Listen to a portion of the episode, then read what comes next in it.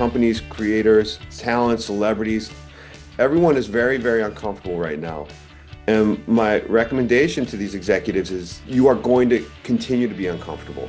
None of this is meant for you to settle into a situation where you can calmly go about your business, understand your competitors, understand the marketplace, and execute on this.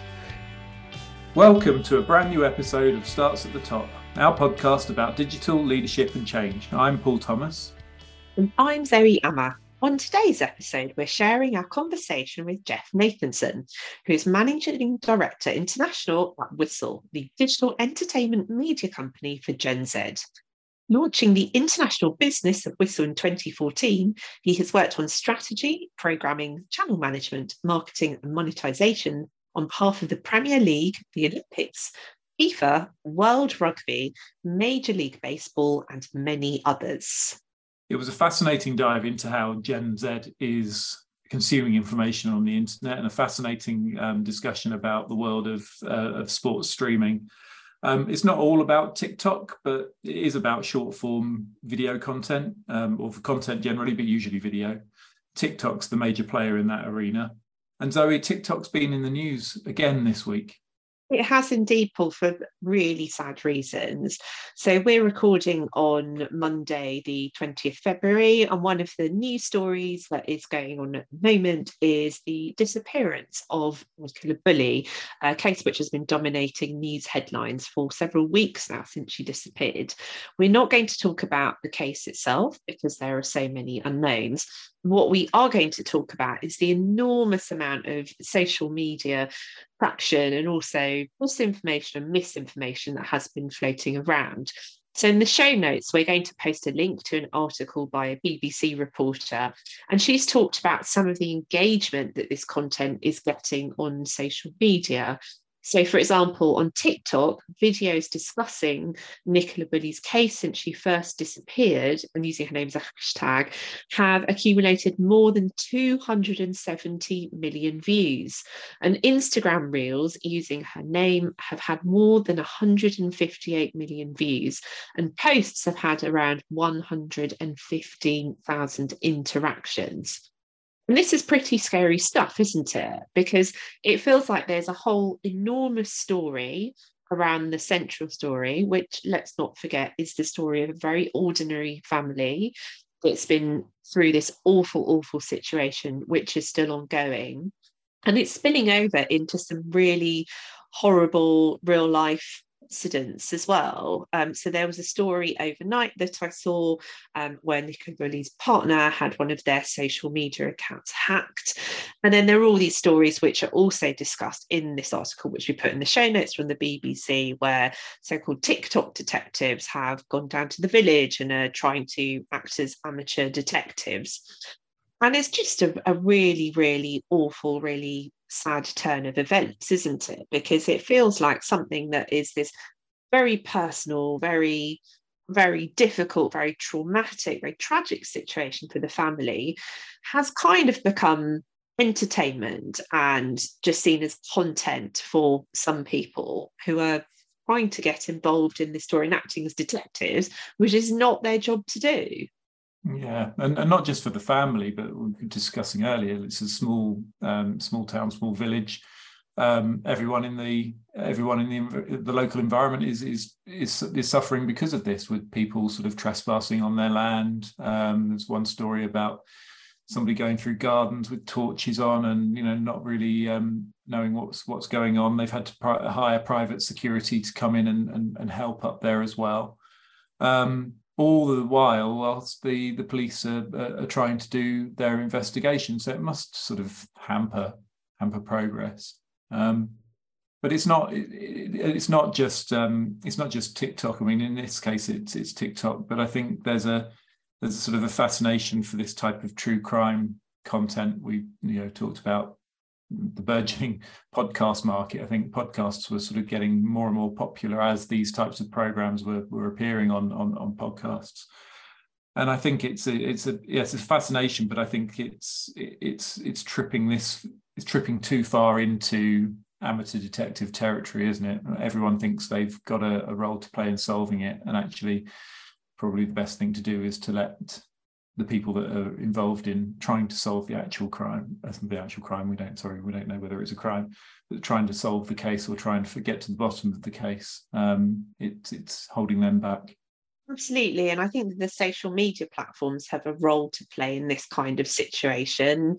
Um, I mean, the there must be something that can be done because it must be incredibly distressing for the family and for friends uh, to see all of this you know disinformation misinformation on social media and there must be something that the social media platforms can can do to try and lessen the impact of that but of course getting this kind of engagement is also part of the whole business model of these platforms and therein lies the trouble yeah I think there was a bit in the post, wasn't there? A bit in the story about TikTok are trying to respond to it. Mm. I get the feeling that, um, you know, we don't want to we don't want to tar too many people with the same brush, but I get the feeling that that TikTok do take their responsibility quite seriously um, to to what goes out on on their platform in the way that some of the other channels, um, not mentioning any names, Twitter um, maybe don't, but um, I think there's quite a quite a, a, a, lot for them to to delve into here.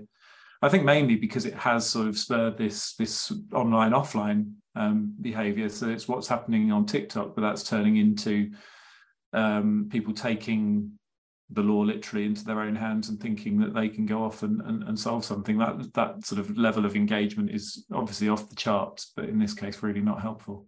I think it also sets a precedent for what would happen in these kinds of cases in the future.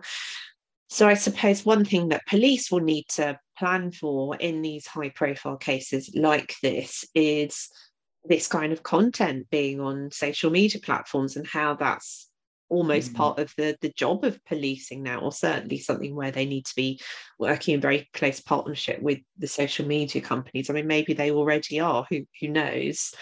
And also mm. thinking about additional strategies to protect family and friends who may see this kind of content yeah, and I'm just sort of looking through the article now. One of the things is there's a poster up of Nicola Bulley um, where it says call 999 for if you if you um, had a sighting or you've got any, any information, call 101.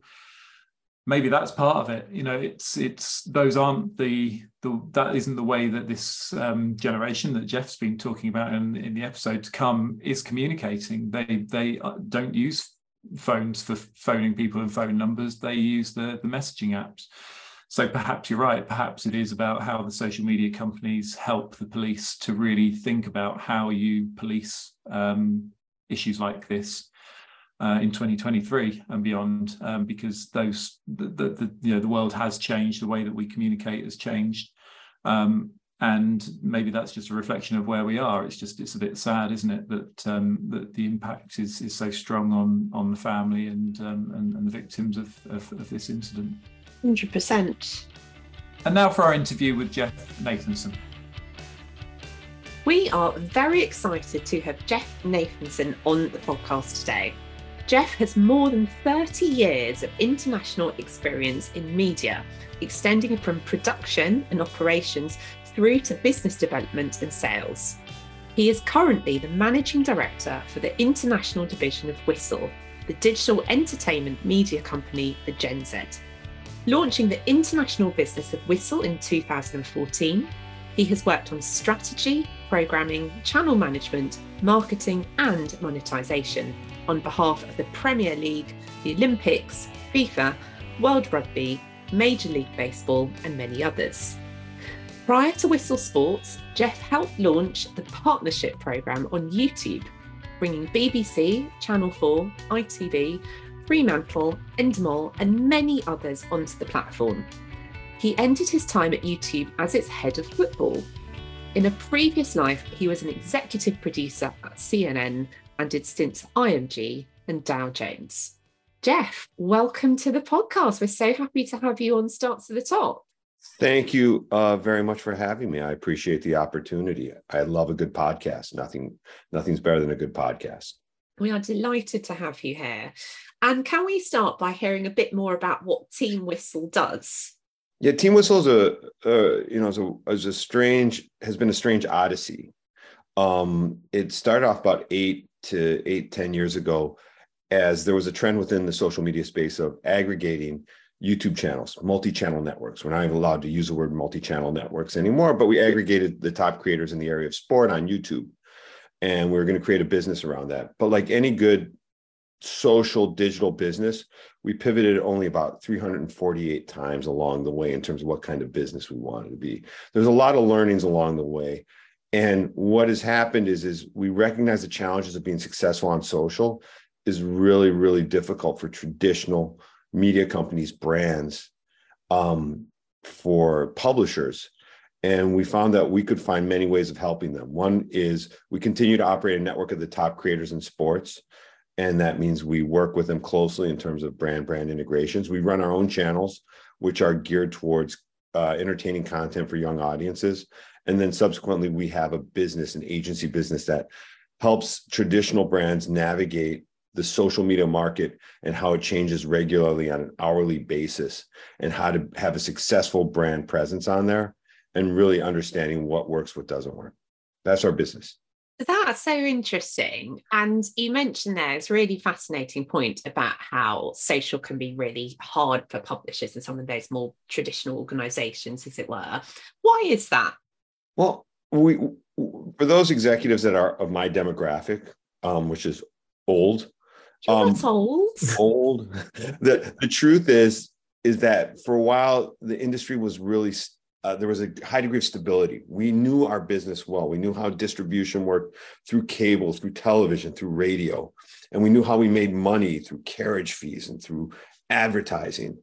And then all of a sudden, social comes along, and it's like it's not just that we're going to transform the business because we've seen transformations throughout our careers from the creation of from the move from terrestrial to cable and from you know from VHS to DVD. we've seen changes, but the models have remained consistent over a period of time to build the business. The revenue sources remained largely the same. And then all of a sudden, social media comes and drops a big bomb in the middle of the industry. And it says, not only is everything going to change in terms of who can enter the business, who can create content, but how you monetize, how you reach audiences. And it's going to be a brutal kind of thunderdome competition to get to the top of this. And you're going to be competing not against just the competitors who you thought you had. In the case of sports traditional sports broadcasters say i'm going to compete against other sports broadcasters.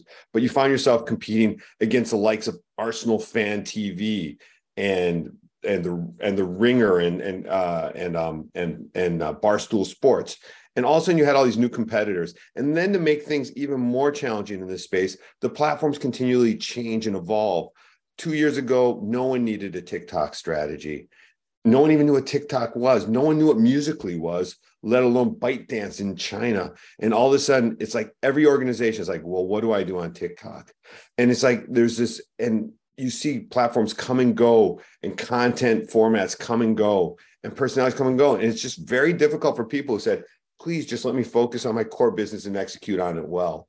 And that's just not possible in the current market and the way things are happening. Change is happening so quickly. So, what we talk about is not having a clear set of this is our business, is having a strategy to deal with the continuous change and upheaval that social media has put in in play putting businesses back in that or, or, helping them to understand that ecosystem to, to to sort of navigate it through and think well normally we would be in a position where we're creating the content but actually there are people outside of our organization that, are, have a huge influence in, in the market whether you're an accountant whether you're a sports company whatever it is.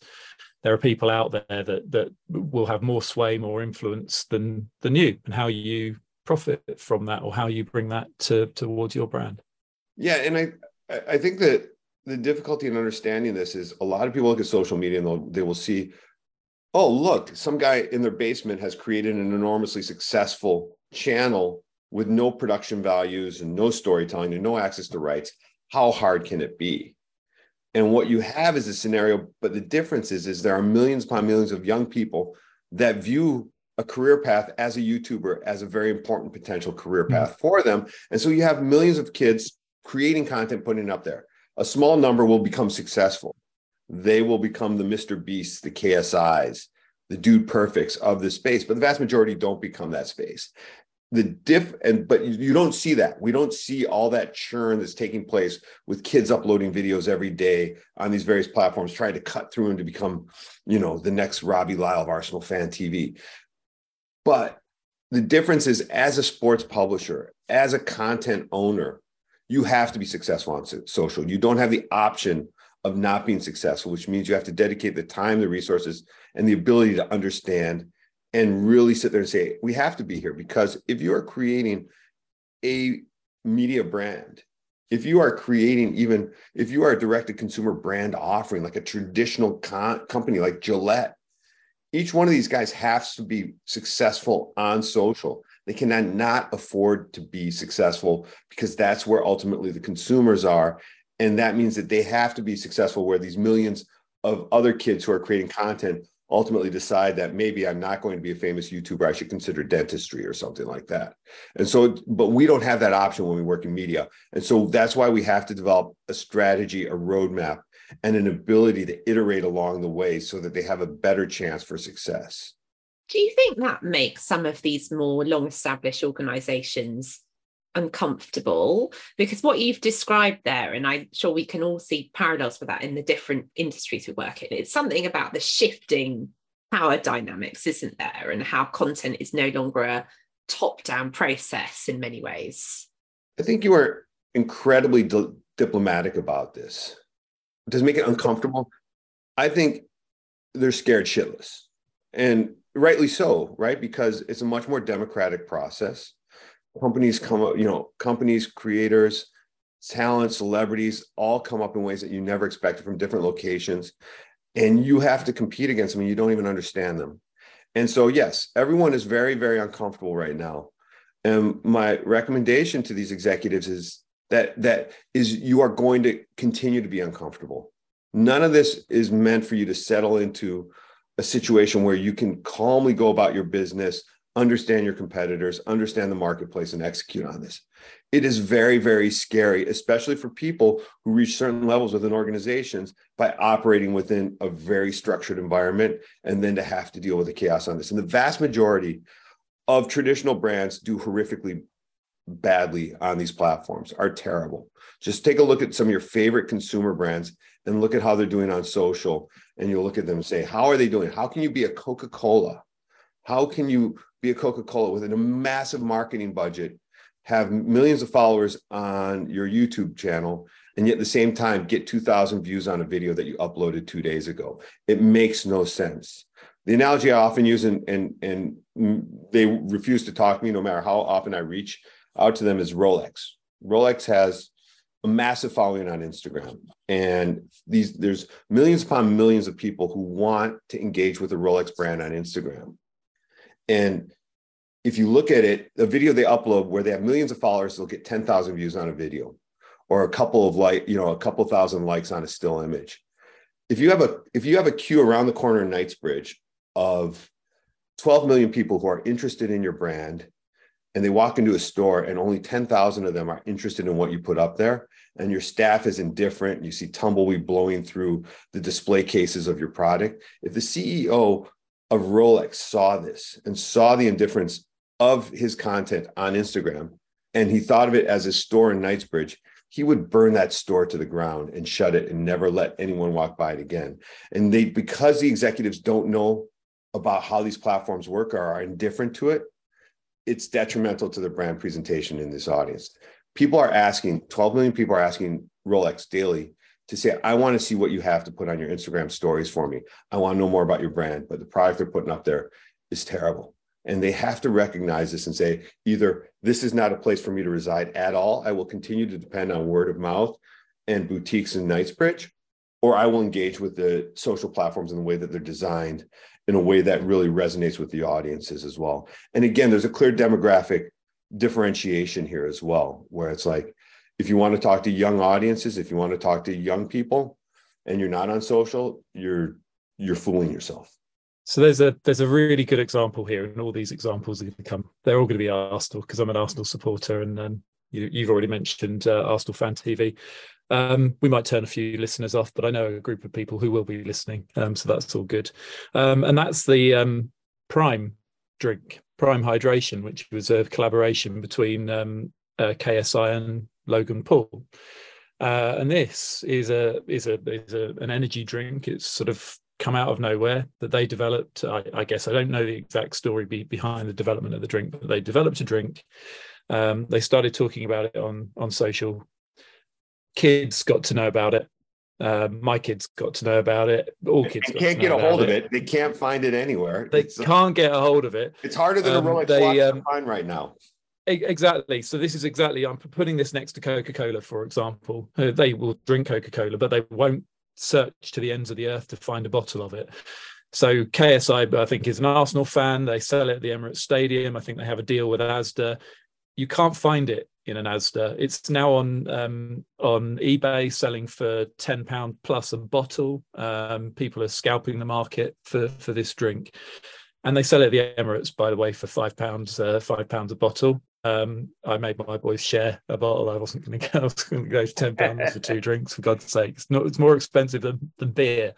But that's a perfect example of what we're talking about here, isn't it? That something like that from two content creators can rise up and become such a phenomenon that the traditional brands just will not be able to deal with it. They can acquire it. I'm pretty sure it will be in yeah, Coca-Cola's purview that they could go out and they could buy that um, business but this is this is completely it's a different playing field. And and I think what I think what's really missing from this is the recognition within the traditional British media industry of the power of someone like KSI and sitting there saying, well, we think of him as an individual and a celebrity, but he's a business. He really is a media business in and of himself.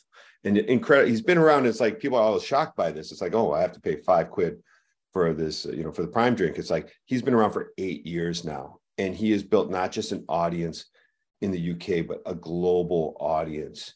I was sitting next to him a long time ago at an FA Cup final, and him and Calfreezy, and all the kids are running up to him to get pictures, and everyone who is my age and older is looking at me and looking at him and wondering who is this celebrity? I don't know who this person is, and he's not just a celebrity; he's a business. And on top of being a business, what the fascinating part about this whole scenario is is the fact that if I was a traditional media business, I would not be looking to create consumer brands, a consumer brand like a, a, power drink. I would be thinking about how do I sell my media? How do I sell my sponsorship? But he comes to media with such an original approach in terms of everything he does. He sits there and says, I'm actually going to make more money selling direct to consumer a product that is related to who I am and what I'm about uh, than I than I would make if I just sold sponsorship around my videos. And he's seen this with Prime, and we've seen this with other areas with you know other areas within the business. And it goes back to the Kardashian business model where they look at themselves as personalities and we look at them as media properties. But in reality, they are businesses with their tentacles extending to so many different places. So we see KSI selling uh, Prime, we see uh, Portnoy selling pizzas, and this is so much more about the problem with the traditional media business is we look at our business selling our content and selling our advertising sponsorship and they're looking and saying there's so much more that we can do in terms of a, engaging with our audiences and making money out of this. And they're operating at a different level than the rest of the traditional media and we have to catch up to where their thinking is and to have that kind of flexibility and creativity in our approach do you educate leaders about this? Because obviously, this needs to be a massive mindset as well as strategic shift. And you talked about how some of them are, are very scared of this change. And I know that Paul and I have always got a bit frustrated with that.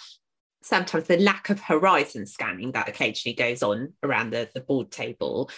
So, what's your advice on that? How do you take leaders through this? It's it's it's very very hard I've been at it now for in terms of you know I started working at YouTube immediately after the acquisition by Google.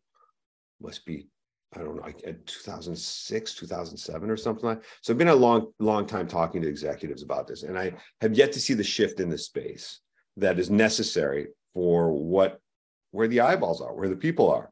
What I try and do is I do a couple of things. I frame the conversation as to how they're doing against their competitors which is people they recognize. Sky Sports recognizes that BT Discovery is their competitor. But then I show them in the same way how they're doing against key, key creators in this space. using the data metrics that are available on these platforms and showing them the difference. And that should be eye opening.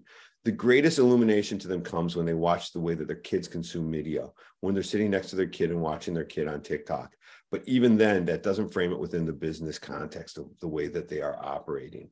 And so it has to be the kind of thing where you use data and metrics and numbers and charts to try and explain the different scenarios to them as to what's really going on in the media space. And in truth be truth be known, they do have a rough idea what's going on. The question that you face with media organizations is whether they can make the investment to do the necessary pivot towards a business that looks different for them. They're, they should be able to sustain their existing business models for the foreseeable future, but at the same time, they have to build in this new approach towards distributed media. And it's very uncomfortable for them, but incredibly important that they do that because someone's not going to all of a sudden turn 35 and say, gee, what I really need is a skybox right now. You know, they're not going to turn and say, well, I'm done with checking. I'm checking the news on Twitter. It's time for me to get a subscription to The Economist, and I can't wait for it to arrive in my post office box every week. It, it's not going to change. The young people are not, you know, the people who are on there creating content, absorbing content on a regular basis are not going to be the kind of people where, where there's going to be a shift as as they reach a certain age. It's going to be this is the way that they are going to continue to operate. And we probably see that with things like the, the, the BBC. I was listening to something the other day on a podcast where they were talking about the challenge to the BBC, where they can't raise the the, the cost of the license fee, they need to react to the way that the world is is going and and, and more content on more, on more channels. So things like local radio get squashed. They can't afford to pay for it anymore. They need to shift in different directions. But my lo- kids? I, I, I, bbc love, is irrelevant to them. I love the bbc as we're you know i love melvin bragg. I love the now show. I love i love the news quiz. When i arrived here in london a long time ago hearing bbc radio 4 um, I just really, I really enjoyed that, but it's completely irrelevant to the young audience and everything they've done. Everything they've done recently has just not worked in terms of super serving an audience that's incredibly important. It's like a subsidized service for old people like me right now, and they have to change. They have to change their mentality and approach and become much more of a distributed media play. They are not strong on social, despite the fact that they have a large social team. They don't prioritize social.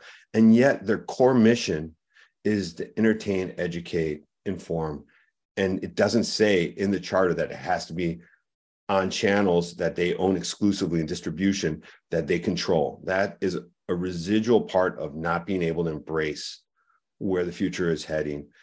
Um, they they that they that the license fee is in danger because they are not as relevant as they once were and that young people are not going to fight tooth and nail to defend the BBC should not come as a shock because they haven't been mm-hmm. serving young people for a long time.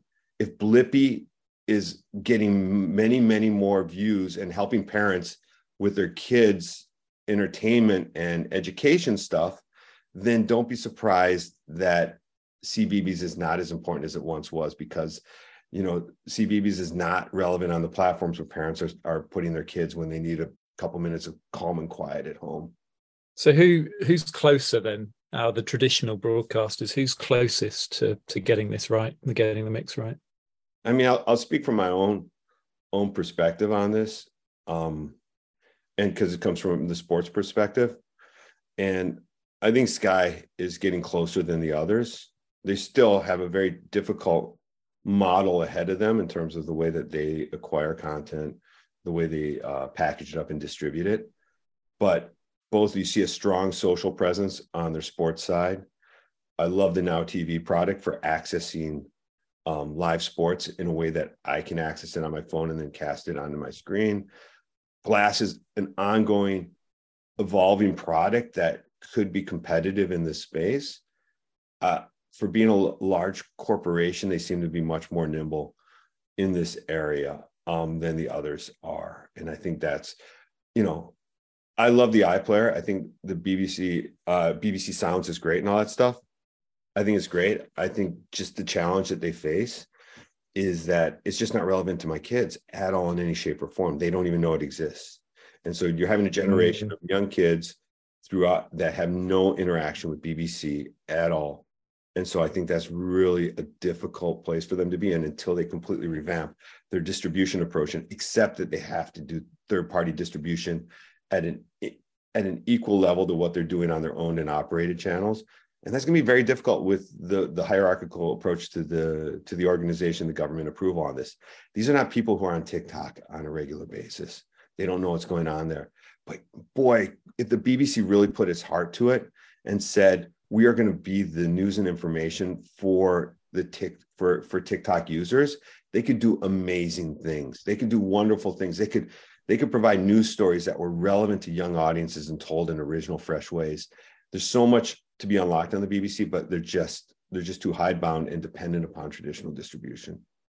And, and if we're talking and, about and with that, and with that, I'm going to be cancelled in the UK, and no one's going to talk to me ever, ever again. No, but it's it's it's true. You know, you only comes, need to.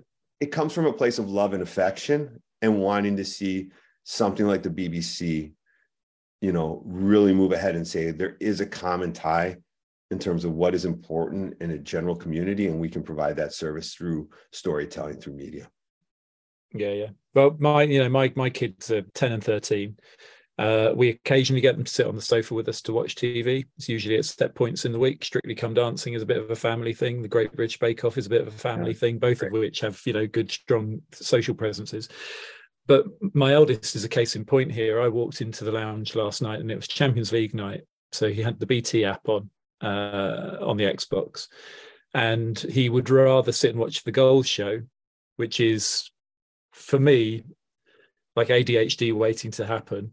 You know, there's there's they're basically showing the goals from every game going across Europe to different screens and all this sort of stuff. Where I just want to go, I just want to watch 90 minutes of football, one end to the other. That's you know kind of what I want to do but that is you know just a microcosm of then what he will then go and do and look at on his phone where he'll go and watch the the goals replayed by content creators rather than through through the, the, the sort of the native sky social channels and things like that that model is changing. And then you bring into the mix um, i think one that's really interesting is DAZN on youtube um, which uh, zoe you might not have heard of but zone um, i think uh, uh, they show things like the the women's champions league for example for free on youtube which is groundbreaking itself through through um, making their money through advertising and things like that. And they've just taken a step. I, I don't know whether they've done this before, so forgive me um, for my ignorance, but they've just um, made the step as well of releasing. Um, I think it's worldwide in the UK very soon. A Ronaldo uh, documentary uh, uh, that that takes them from we put football on TV to we are now documentary makers in the space of God. I've only been known of them for about eighteen months, two years. Well, I, I have to, con- we have to put this in context and I have to have a disclaimer. Um, DAZN purchased our parent company about uh, a couple months ago. So everything DAZN okay. does is amazing. Um, I'm going to say that right now, along with the disclaimer. But yeah, I think one of the interesting points that you bring up on this is both in terms of the way that live sport is consumed, but in the past, in the sports arena, we have undervalued highlights archive, right? And so we've only valued live because we had the largest audiences watching at one moment so we could for, for, the marketeers we could reach them the classic super bowl ad buy. You reach the largest potential audience and that's why you pay millions of dollars for 30 seconds on the super bowl. And so up until now it's like live has been the way but w- w- with the way that people are watching content right now archive we've been able to repackage archive on behalf of the premier league in ways that's garners big audiences. We did a little bit of work with DAZN unboxing it. We just started to do some work with them and we repackaged a De La Hoya boxing match from 2006 or something and got a half a million views a month ago, which is more than a lot of other current content is concerned. So the hierarchy of what is important is really uh, of what is really important high, live being at the top of the pyramid archive being at the bottom in terms of the value chain of a sports event is undergoing this massive change and we don't recognize this. And in the same way that you will, when I watch live sports with my 20 year old, I will have it up on the big screen and both of us will be looking at the phone at the same time that things are going on. So the question is, is what is the most important screen during a live sporting event?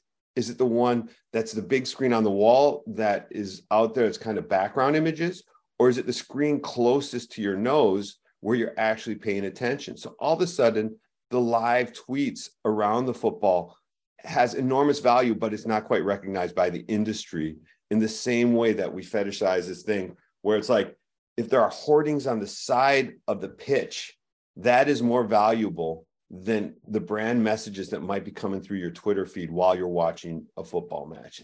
And it's like we there's there's there's a lot the economics are changing and the the priority of what is important is changing in terms of the user, but yet we remain riveted in the way that we approach sport in the same the way that we approach sport as the way that we've approached it since it first came on television back in the 1950s and you know live sport came on television in the 1950s and things have changed and we have to shift as an industry in recognizing that. What trends have you noticed amongst gen z then? You were talking about the multi-screening there. Um, we, alongside that are there any other ways in which you've noticed that younger people are consuming this sort of content that you think are worth highlighting?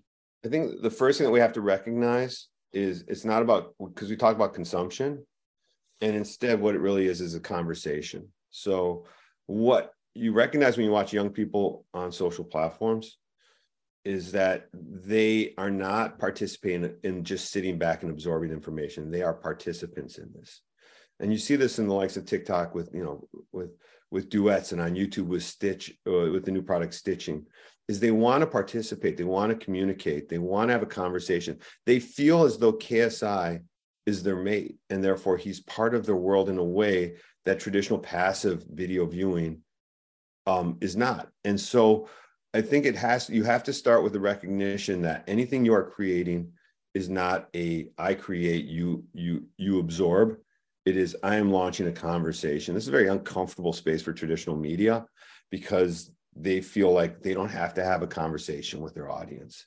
They don't have to have that dialogue. They figure I've created this amazing story and you are going to enjoy it and it's going to, but instead, you have to accept the fact that people will have opinions about what you produce and what you put out there and will want to begin to have a dialogue. And the expectation of young people is that they are participating in a conversation and not being spoken at, spoken down to.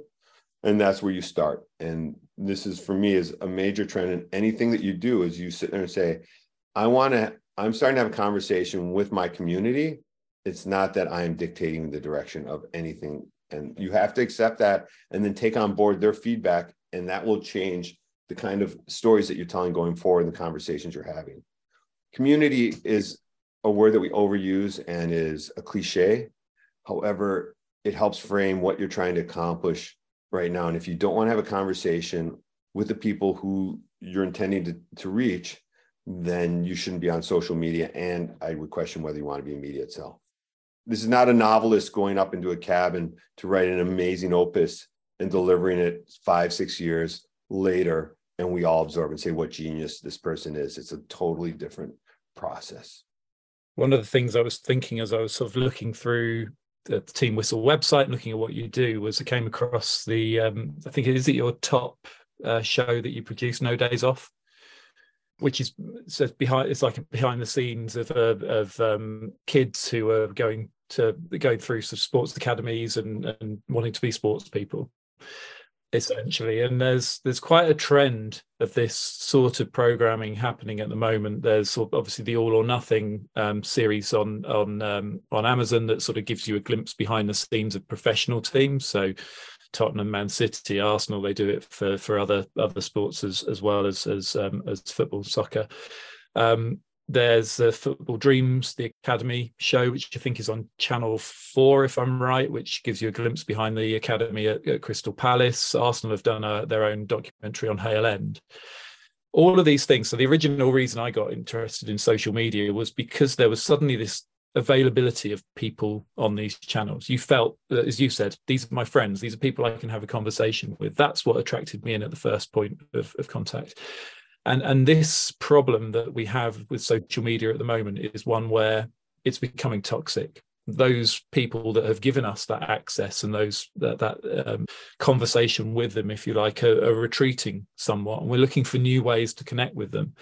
These documentaries I think have started to really do that And and the evidence I see before my own eyes is when I turn up at the Emirates Stadium now, there is a relationship between the fans who have consumed that that that that, that documentary, had that insight, had that conversation in their minds with these players, and then are confronted with them in in real life. And that for me is the the, the sort of the connection that I'm seeing between my kids consuming content in this way, walking into the live environment, as in a football stadium, and immediately having that connection. You can hear the noise has gone up. You can hear the relationship between the team and the fans is completely different. And I think it's not all down to that, but some of it is that connection that they feel they have through the connection with the players that they're getting through this content. It's um maybe it's because Arsenal is doing a bit better this season as well.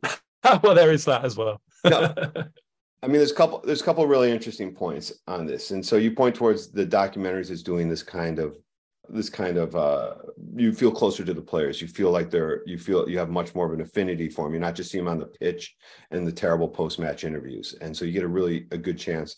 I find it very interesting um, about Robbie Lyle and Arsenal Fan TV because I love after going to a match at the Emirates, and again, I'm not an Arsenal supporter, but sometimes I go but I love watching. Everyone knows where his camera position is, and everyone knows where to find him afterwards. Arsenal provides a little bit of security with them. but then there will be a large group of very young people standing around while Robbie does his post-match um, discussion. And one of the things is like some people find that Robbie's a bit divisive, but what he does when you see these young people gather around is they feel that they have a voice they feel that their voice can be heard and can be part of the discussion around the direction of the club and that's something where their their voice can then further be amplified through these platforms now you're absolutely right that there's toxicity in this space in terms of the fact if everyone has a voice some people will use that platform in their voices for divisive language because that's a great way of getting awareness notoriety right away but then when you ask about where is the where is the role of the modern media company in this space? What role do organizations like ours and even the traditional guys we've spoken about, the BBC, et cetera, what role is there to play? We have the ability and responsibility to tell positive stories, stories that empower young people. And we know if we do it well on the platforms, that there will be there will be a dialogue around key positive aspects of that we want to highlight. And that is our job because it's easy for notoriety to come to the top and obnoxiousness to, to win the day. It's harder for positivity to win. What we've done with No Days Off, which for me is encouraging, is to show what it takes for a young person to be dedicated and to show and to provide the inspiration to young people to say, you can do this, but this is what hard work looks like. And a lot of people will, com- will talk about social media as being this kind of thing where you have this kind of sentiment of envy of the people around you as you see them we we all know that Instagram is not the real world that people show an edited version of their lives and the best version of their lives. And it can for some people can prey on them that says well my life's not as wonderful. I'm not in the Bahamas on holiday or hiking Machu Picchu or something like that. And there is that downside to this aspirational quality of this, but it also encourages people to get off their ass. Encourages young people to sit and say, you can, these are your friends and they are doing interesting things. You do, you can do this. And through all the awareness on social media, you can find a map, a path for you to start doing this stuff, whether it's simply I want to be a YouTuber or I want to be an esports athlete, to wanting to be a professional athlete, to wanting to do better on my GCSEs on comp sci. It's all there that's available and accessible. And so at the same time, we sit there and say, well, there's a lot of toxicity within social media. There's also the Khan Academy that provides every young person who is studying immediate access to some of the best tutors out there in their key subject areas. And so, like anything that we create, every time we look at a new a new media platform that's created, immediately we will see the negatives about it. But it is the responsibility of the of those of us who are committed to working in media and storytelling, I see you again, BBC, to sit there and say, we will own a significant part of the dialogue and we will bring positive stuff.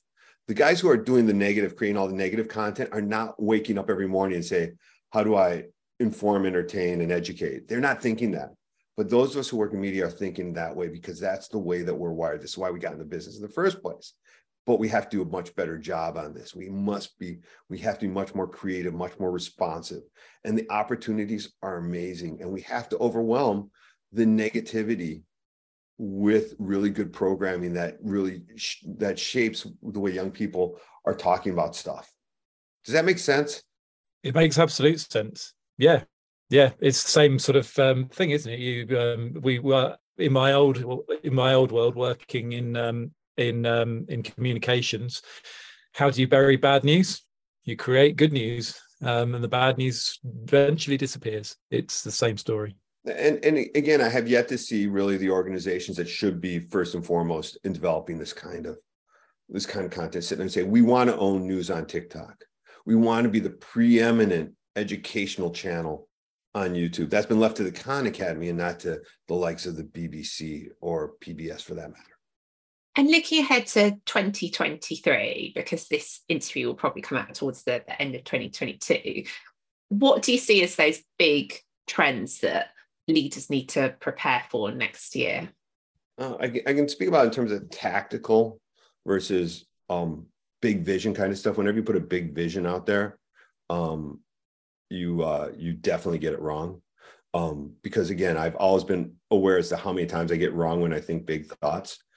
I'm looking at right now. I, I think right now there's a couple of different things that I'm I feel I'm lacking, and where uh, 2023 is going to be very interesting for us. Um, OnlyFans um, pornographic website, right?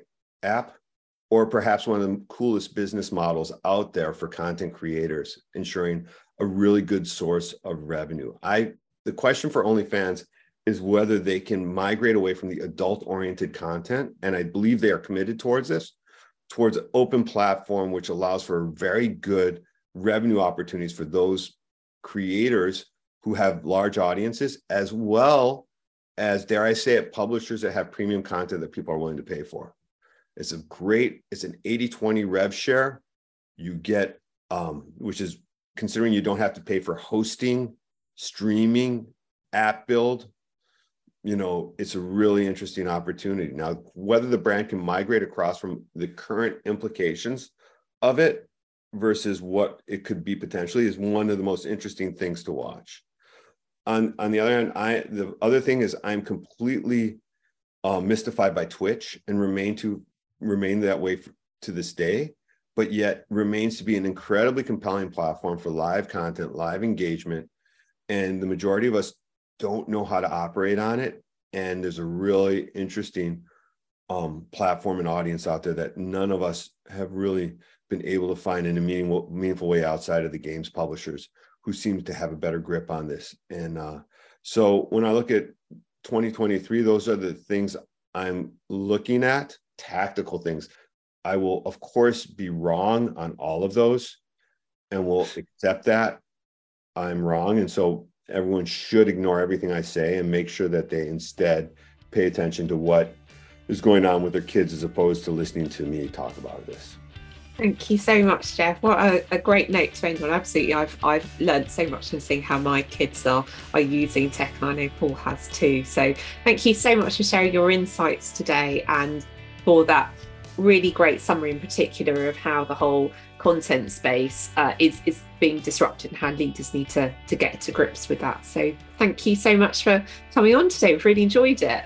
Uh, thank you. Thank uh, you for having me. I appreciate it. I appreciate it. Thank you so much to Jeff for his time and his wonderful insight into how to reach Gen Z. It was quite fascinating, um, and as a as a, a, sort of a sports watcher, I was particularly interested in all of the the stuff around how people are consuming sports content, um, and had a really good example of that at the weekend, uh, watching football with my kids, where we had multi-channel approach. We had a, a stream on the TV. We had uh, Twitter in the background. I had the radio on, and they were um, getting updates from a, from an app all at the same time. It made it a bit chaotic, but it was good fun. Um, but Zoe, a lot of con- uh, talk about TikTok. Any plans to join the TikTok party? I do occasionally go on there when I'm doing benchmarking for clients, but no, I'm not planning to become a TikToker anytime soon. I do have access. I do have an account. I haven't posted any videos, but I primarily set it up to uh, keep an eye on what the uh, the kids in the house are doing on the channel, or the kid, because one of them doesn't have access because they're not old enough yet. Um, but yeah, watching watching what they do uh, on on TikTok is um, is is a, a, revelation in itself. But no, I don't think you're going to see many videos of me dancing or living out my life on TikTok just yet. Thanks for joining this episode. You can find us on Twitter. We're at Starts at the Top One, and you can also email us at starts at the top at gmail.com. Starts at the Top TikTok channel, TBC. If you listen to us on Apple Podcasts or anywhere, please do rate and review. That is would be brilliant. It all helps with our visibility and reach. We'll speak to you again in a couple of weeks. Speak to you soon.